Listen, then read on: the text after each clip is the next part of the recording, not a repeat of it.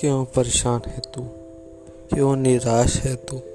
क्यों अपनी पुरानी बातों को लेकर हैरान है तू?